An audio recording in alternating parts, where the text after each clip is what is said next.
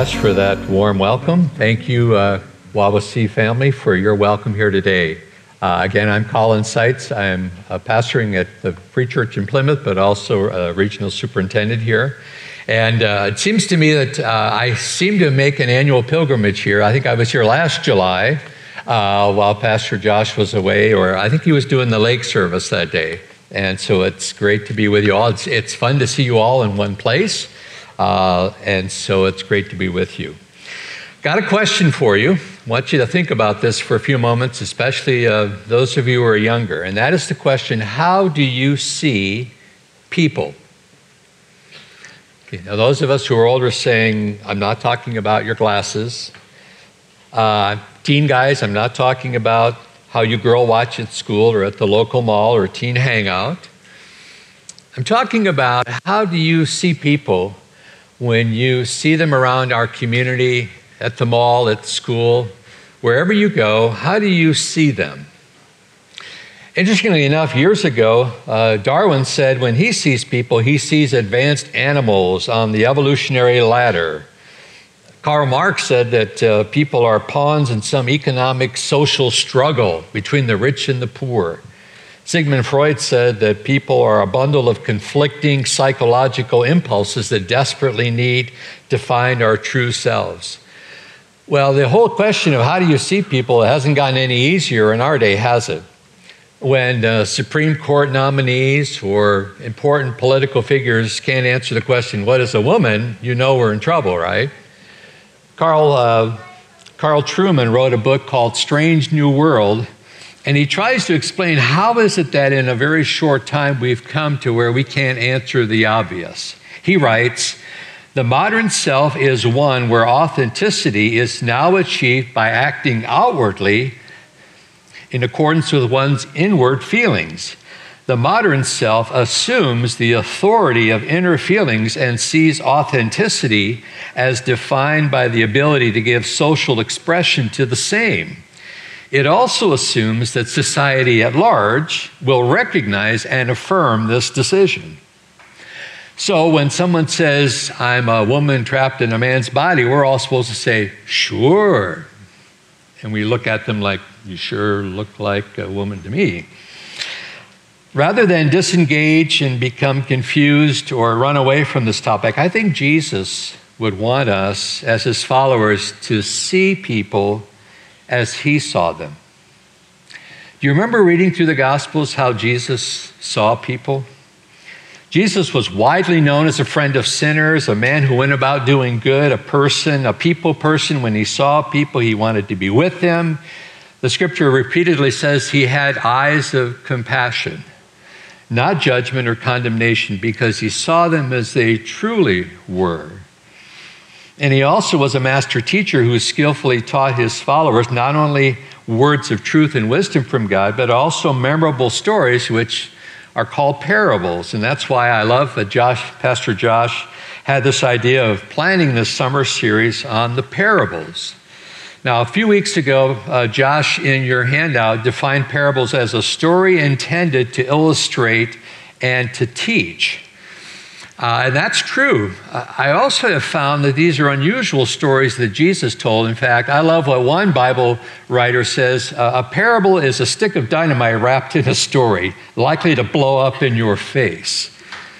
Because these are not bedtime stories. These are the kind of stories that, when they are told, when you start thinking about them, they were meant to communicate powerful truth to those who are willing to respond but obscure truth to those who are willing, who are refusing to come to terms with the truth.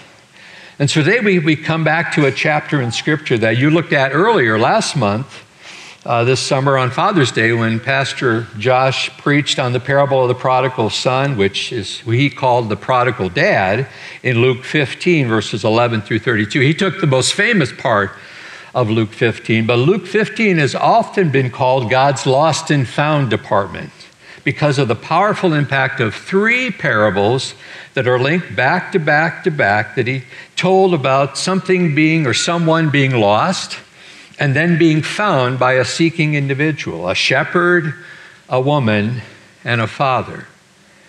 So I'm thankful that Pastor Josh has left me the two more memorable parables Uh, he said, Well, you can teach about the, the lost sheep, but also go ahead and do the lost coin. So I am. So I want to ask, invite you to open your Bibles to Luke chapter 15 or open your electronic device. Find that passage in Luke chapter 15. We'll be looking at verses 1 through 10. And if you notice as you turn there, this section of 10 verses is divided into three sections.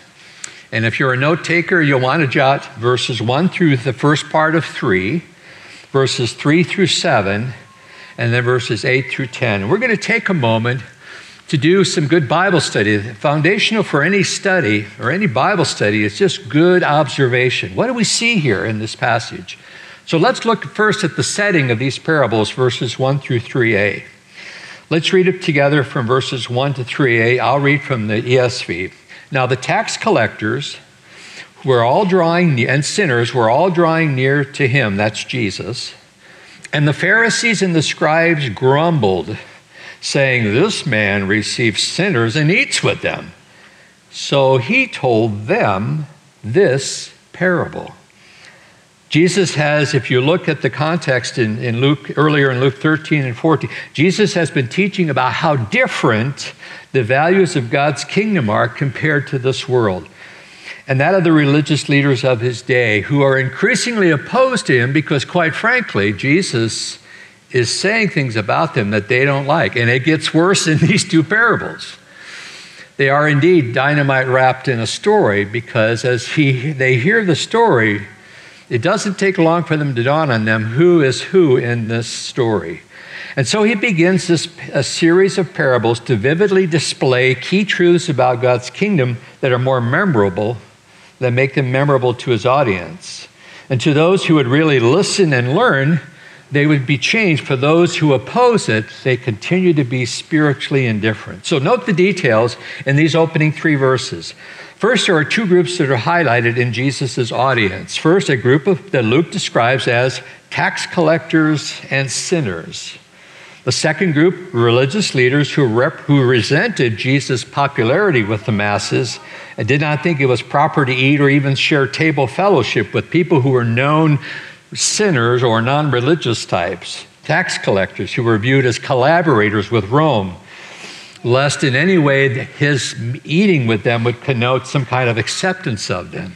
So you have two groups that are addressed in the opening verses of Luke chapter 15 tax collectors and sinners, and the church crowd. Now, it's an interesting thing that, that Luke identifies these folks I mean, think about who would be your comparable version of tax collectors today. Maybe the local motorcycle biker bar. Maybe it's, it's, it's some political group that you have problems with. Whatever it is, Jesus says, I want to address truth to two unlikely group of people who have gathered to hear me.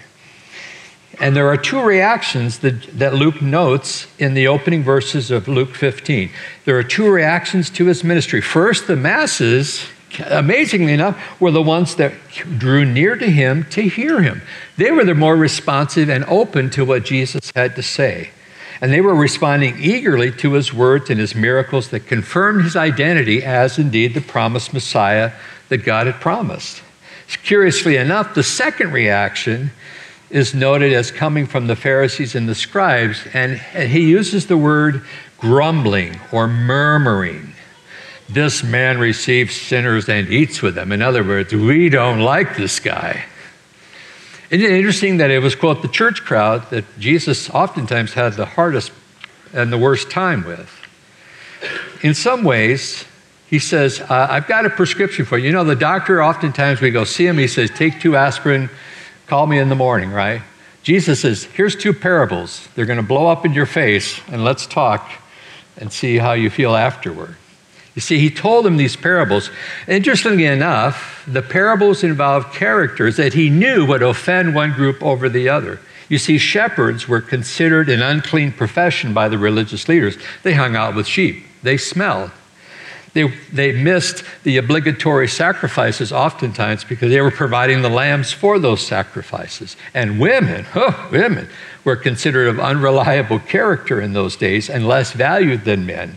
Hence, they would not identify with the main characters of either one of these stories that Jesus tells, but he tells them anyways because he knows those, those uh, tax collectors and sinners would say, That's me. He's talking about folks like me. Jesus has a word for me today. You know, there's a lot of folks who assume that to be a Christian is to somehow clean up their life, go to church, miss out on all the fun that's going on out at the lake today. Well, today may not be the best lake day, but you know what I'm talking about.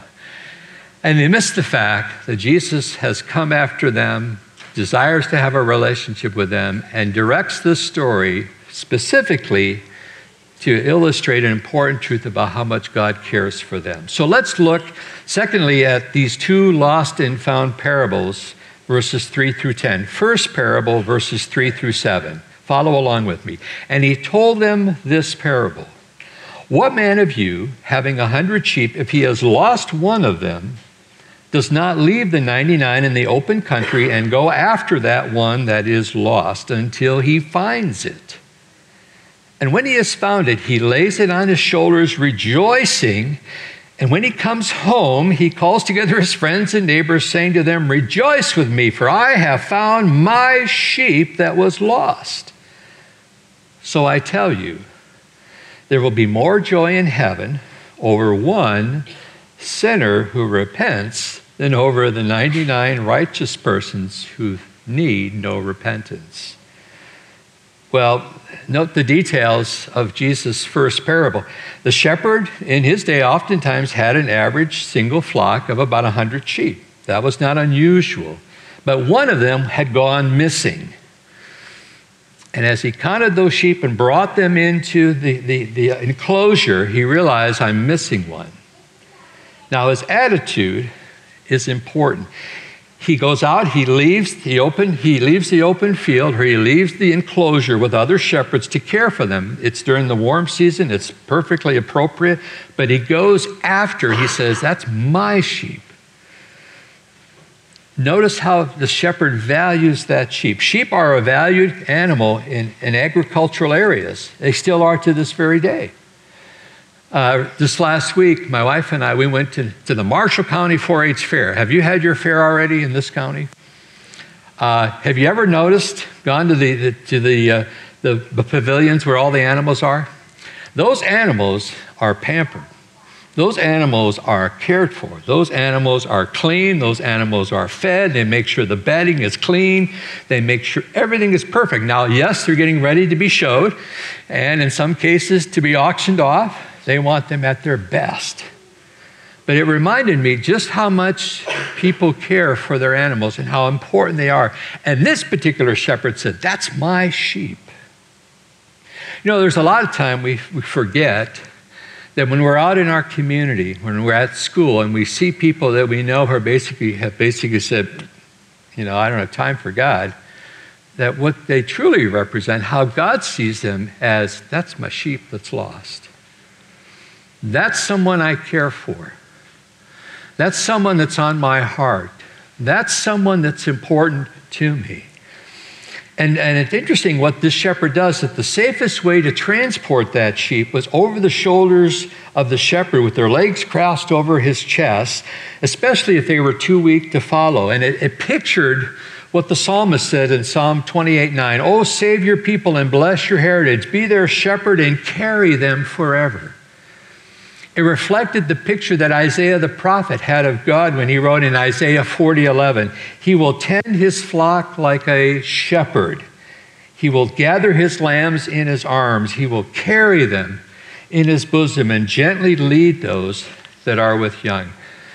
So note therefore that the shepherd said, "This lamb is important to me. I will take every effort I can to find them." And when I do, there is amazing joy. Three times in this parable, Jesus notes, rejoice. With joy, he found this lost lamb because this lamb was important to him. And there is a celebration. He doesn't just say, I'm happy. He says, the whole neighborhood's got to be happy. I wonder if what happens here at Wawasee Church, what happens at our church oftentimes, when the word gets out that someone came to Christ this last week or got baptized, there's kind of this spontaneous clapping and celebration that goes on. Does that happen here? When you hear somebody found Jesus? Because you know what? We're, we're just joining the angelic celebration that's already been going on when that happened. There ought to be a joy among God's people when they hear someone that God loves and they loved and maybe prayed for for who knows how long met Jesus and was found by him. That's the, that's the imagery that, that Jesus is trying to communicate to him. And his powerful conclusion to the story of a happy shepherd is this, verse 7. Notice that. Just so I tell you, there is more joy in heaven over one sinner who repents, group over here, than over 99 righteous persons who basically think or need no repentance. Do you hear what Jesus is saying? In some ways, he's saying, I love all my sheep. But I want you to know when a lost one is found, when Jesus meets that individual, it sets off a celebration in heaven.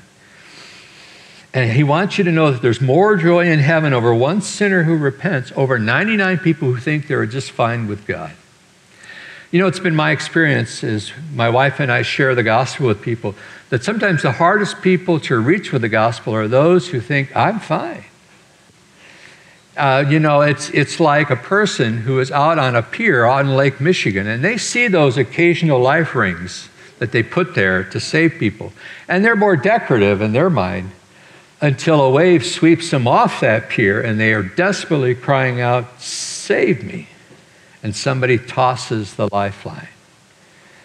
It's important to understand that Jesus is saying, I want to save people. People are important to me. It's important that we see our friends and neighbors who have yet to find life in Jesus as those whom God is continuing, pers- continuing to pursue by the Spirit of God. And He invites us to help Him reach them with the good news of Jesus. Well, as if the first parable wasn't enough, Jesus tells a second parable in verses 8 through 10. Follow along with me. Or what woman having 10 silver coins, if she loses one coin, does not light a lamp and sweep the house and diligently seek until she finds it.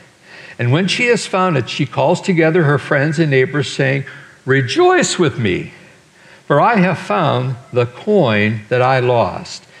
Just so, I tell you, there is more joy before the angels of God over one sinner who repents. Notice the details of now the second parable of the lost coin or the, or the silver drachma, it was called. Notice it's interesting how the relative value of the items lost continues to increase. In the first story, it was one sheep out of a hundred, right? Second story, it's now one coin out of ten. The third story that Pastor Josh preached on was one son out of two the value of that lost item continues to grow. A drachma that he talks about here is a silver coin that was worth about a day's wages.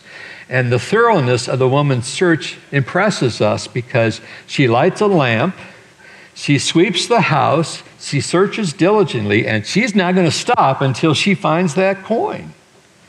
So why, why the urgency? Why all that effort for just one lost? I mean, it's not that, it looks big on the screen, but it's actually about the size of a dime or smaller.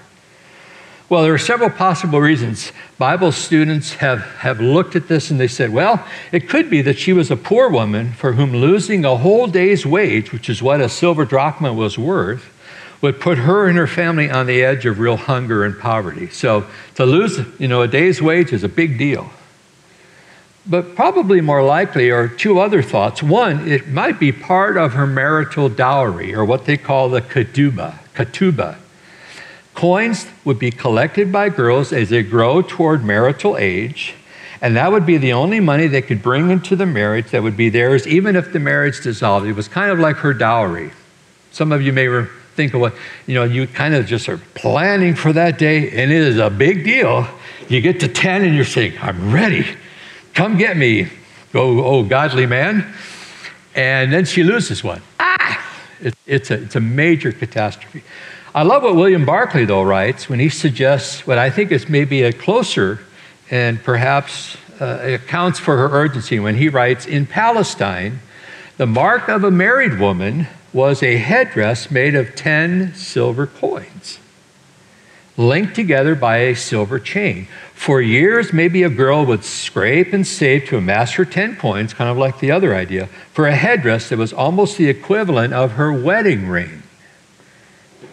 When she had it, it was so inalienable hers that it could not be taken from her for any debt. It may well be that it was one of these coins that the woman in the parable lost, and she is searching for it as if any woman would who would search if she had lost her marriage ring. Few years back, uh, my wife and I were home, and she was uh, cleaning the oven, a thankless task, one that I probably should have done, but she was doing it. And in the process of that, as she got all done with it, she realized that the diamond had come off on her ring. Now, you know what? There was not going to be peace in that house until it was found. Because, so, head in the oven, racks out, flashlight comes in. We are looking, looking, looking, looking, looking, looking, looking. All of a sudden, as she sweeps with the flashlight, she sees a flash.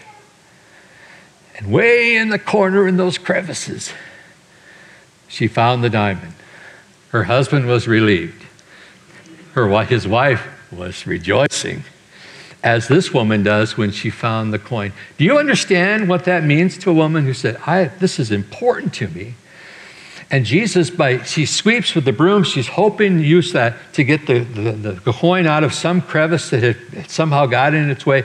But in that case, she is not going to stop until she finds it. And notice how Jesus wraps up this second parable in verse 10. In the same way, there is rejoicing over a repentant sinner, but there's no mention of the self righteous in that second parable. See, Jesus encourages us to keep seeking out the lost with the reminder of the celebration and joy that comes when they are found by Him.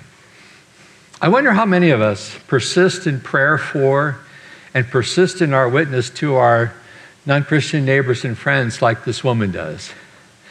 Uh, we live in a day when we are told don't talk about politics and don't talk about religion. And yet, that's the message, that second message of faith in Jesus Christ that is so essential. That's why we need to look at one final point in regarding these two parables, and that's where the, the, the story begins to explode because we, have, we need to respond to Jesus' powerful teaching about the lost and the found. You see, these parables blow up in the face of the self righteous who say, well, you know, they're bad people, you know, just let them go. And uh, for some of you who uh, were maybe my age or a little younger, Saturday mornings was cartoon time. Do you remember the Roadrunner and Wiley Coyote? Any of you remember that? You remember how often Wiley Coyote uh, would hand, or Roadrunner would hand Wiley a piece of dynamite with a fuse lit and it would go kaboom? Well, this is what's going on at this point in Jesus' interaction with these people. Those Pharisees and those religious leaders are saying, they're talking about us, and not in a very positive way. And the sinners and the, and the tax are going, Yay! God loves us. He's after us. He wants us. You see, Jesus teaches the crowd and us a key lesson as to how we ought to see people as God does, as those who are lost and needing to be found by Him, people who are valued by God. There is nobody too far gone for the grace of God. There isn't. Some of the most unlikely people have found Jesus, and their lives have been transformed. And a lot of them are right here in this room and standing before you. It's the kindness of God. It's that relentless love of God that keeps chasing us down. Sinners know that they need God's grace to be forgiven, and they see their need for a Savior to be found and saved. They, they repent. They will say, I was wrong, and they look to Jesus. Righteous people who think they don't need repentance don't think they're lost, and they think they're fine. I thought that for a long time. I grew up in a religious home, but I didn't know Jesus. I was taught, and I thought that if I did all the prescribed religious rituals, went to church, kind of mumbled through the hymns. I was good with God. I was good to go. And then over a course of time, God began to work on my heart to say, you know, sitting in a garage will not turn you into a car. Neither will sitting in church make you a Christian. You need a heart change. You need to be born again. And it took a long time. I was kind of slow at that, 18 years old, before I understood that I needed the Savior. Don't wait that long. You missed out on, you miss out on so much. But righteous people oftentimes are the ones who think, I'm fine. I don't need that life preserver. I'm not drowning. And Jesus says, You're in worse shape than you realize. So I find myself asking if you were in that crowd and you heard these stories, which do you think you would most identify with, the publicans and sinners or the religious crowd? Which are you? Some of us just need to have a real dose of honesty and humbly saying, you know, if I start walking through those Ten Commandments, it won't take long before I realize, oops, I don't do that one. And then when I remember what James writes in James 2:10 that whoever breaks the law in one point is guilty of it all, we are all sinners. We all need the savior. We all have the same spiritual cancer called sin. But there's a tendency for us to kind of ignore that and put that out of our mind until we're compelled by reality or things happening in our life to acknowledge, Lord Jesus, I really made a mess of things and I need you. So we need to understand that Jesus is coming after people and he sees people through eyes of compassion, not as sinners, but as people who need the Lord and who are valuable to him. But there's a second lesson here, and that is there is a tendency for us, the church crowd, to separate from people we think are unlike us, to note and we and note the grumbling of the religious leaders. They didn't like those folks. And I need to be honest, in these days, as things are getting a little weirder out there in our culture, there are more and more people I find myself saying, I'm, mm, I am really uncomfortable around them. I'm not sure I'd like to go to a party with them. I think we need to be honest and say, I understand those feelings because I feel that way. But, but that's not what Jesus is calling us to not to our comfort, not to our safety, not to isolate and, and become uh, safe and safe huddle with like minded friends and wait till Jesus comes again. That's why I love what Darrell Bock, who wrote the commentary on, on Luke's gospel from Dallas Seminary, writes God does not want believers to isolate themselves from the world to such a degree that they never relate to the lost. God is constantly among people, especially people who do not know God and he's constantly seeking them. This passage says much about the heart of God in engaging those who are not interested in him. He cares enough for them to go looking for them. The search is not always easy, but the joy at the end makes the effort worth the cost. In, in other words, lost people matter to him. Our friends that we're praying for don't stop. Our friends that say, you know, I don't I know you, you go to church, but don't bring that up there comes a point in time when you may need to say, for the risk of, of alienating you, I need to share a few things with you. You see, Jesus in Luke 19, as he wrapped up this series of parables, he said this The Son of Man is come to seek and to save that which was lost. You see, we don't like, a lot of our lost friends don't realize they're lost. They're, they were made in the image of God. They've fallen into sin, we all have, and they think they're okay. And God is saying, there's an urgency here. There is a spiritual cancer running through your veins that unless there is an intervention, you will perish. God wants us to be his servants to call sinners like we once were back to God and, frankly, start an angelic celebration in heaven.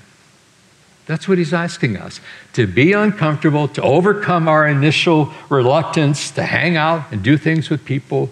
That's why I love what you guys do here in the summertime, where you send your pastor out bravely to go to the, do the lake service. Now, that's a crowd. That's an interesting crowd. But you know what? You're sending servants out because you love them. Bottom line, uh, we need to have a sense of urgency. Why?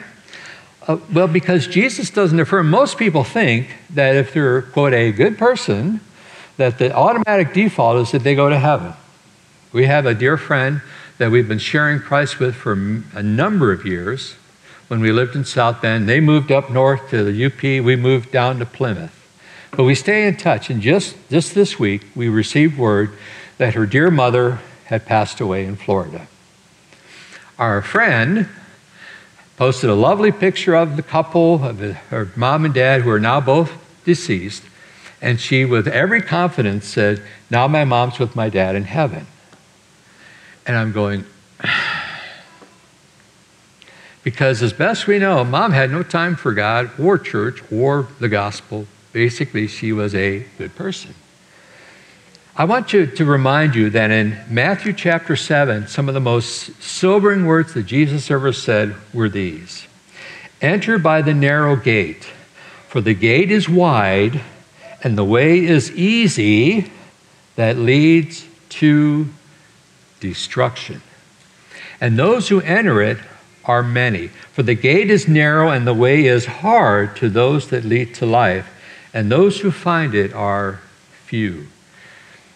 What Jesus is saying there, with a broken heart, if you will, is that, that the narrow road that leads to life in heaven is available to all who will believe in him, but only a mi- minority will find it.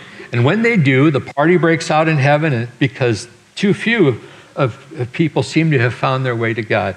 But the other road that the majority will choose is a wide and easy way that seems that leads to destruction because it's the way that seems right to our natural minds. C.S. Lewis, in his book Problem of Pain, described it this way The safest road to hell is the gradual one, the gentle slope, soft underfoot, without sudden turnings, without milestones, without signposts. Why did the majority choose that way? Well, in John's Gospel, chapter 3, verse 16, our favorite verse, which we sung part of, for God so loved the world that he gave his one and only Son, that whoever believes in him, what? Shall not what? Shall not what? loving Jesus, who goes after people, said that? Yeah. He warns us about that.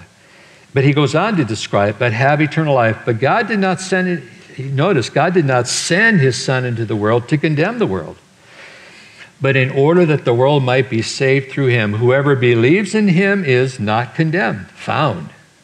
But whoever does not believe in him is condemned already because he has not believed in the name of the only Son of God. And this is the judgment that light has come into the world. People love darkness rather than light because their works were evil. And then he ends in verse 36 Whoever believes in the Son has eternal life. They're found. Whoever does not obey or believe in the Son does not have life, but the wrath of God remains on him. Why? Because they still have the spiritual cancer and refuse to take the cure in Jesus. They've not been found. Years ago, there was a song that whenever I hear it, it would just break my heart. It was called People Need the Lord. Remember that one?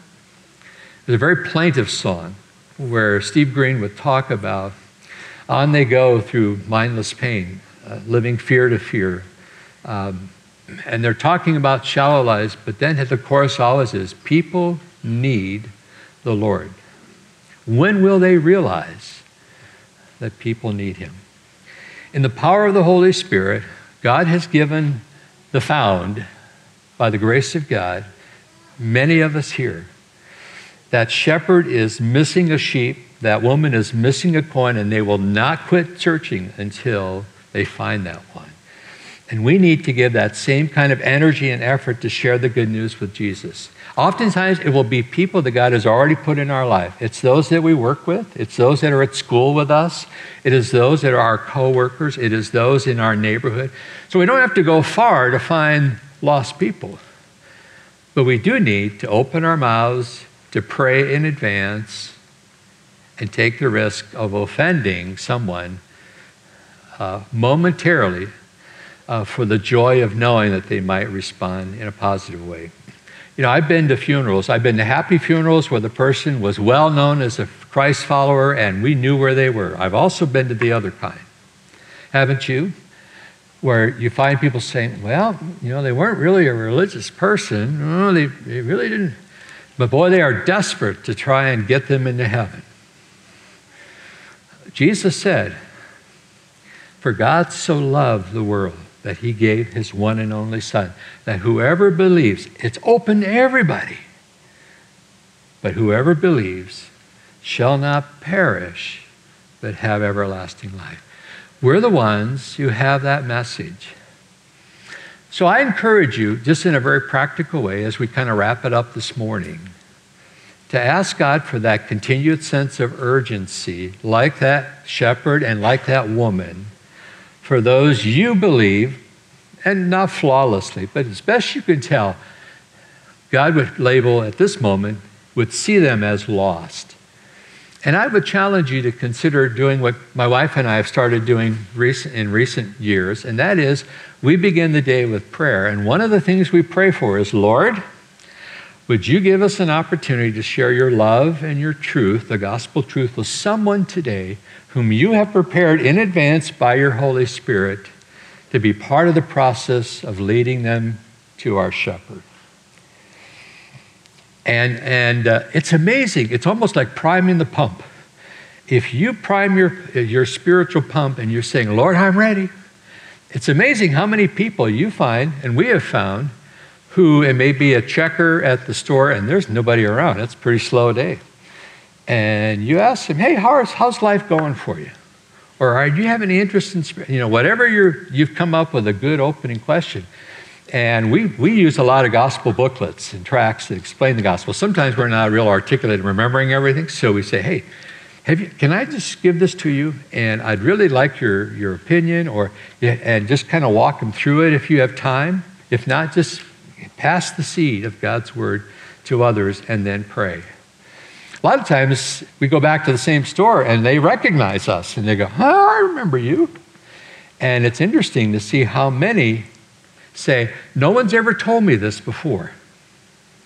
I've never heard this message. And we're going, Wait a minute, this is America. I mean, isn't everybody hear the gospel? Haven't they all heard Billy Graham? Well, no, not anymore. Didn't they go to Sunday school? Not anymore. So we live among friends and neighbors who need the Lord. And we need a fresh vision from God to see people like our Savior does as people who need Jesus lest they perish. And we need a fresh motivation from God to say, Lord, I'm, I'm willing to, to risk offending somebody. Uh, I'd rather do it now and offend them than stand at their funeral someday and be guessing, oh, I should have, I should have, should have, should have.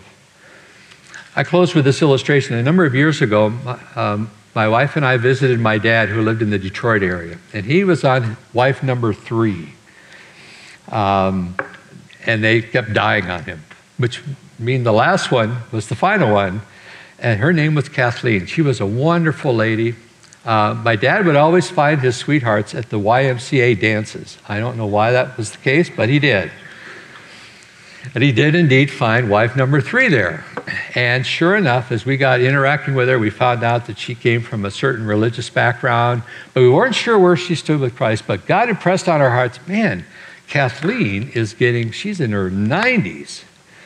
And we don't know how, off, how much longer we're going to have to share with her. So I took my dad off somewhere, distracted him, my wife, who's the family evangelist, had the opportunity to share the gospel with Kathleen, and she responded to the gospel. She lived to over 100 years old. But how thankful we were that on that day, when we attended her funeral, we could say, as best we know, Kathleen had responded to the good news of Jesus and had been found. It made all the difference in the world. You've got folks that you love and care for too, don't you? I know you do. And you want to see them in heaven, don't you? I do. You have that same sense of urgency like that woman who lost that coin. I got to find it. Then let's ask God to help us and prepare us to be His servants to share the simple message of Jesus with them. Okay? Would you bow with me in prayer as the band comes and we're going to wrap things up this morning?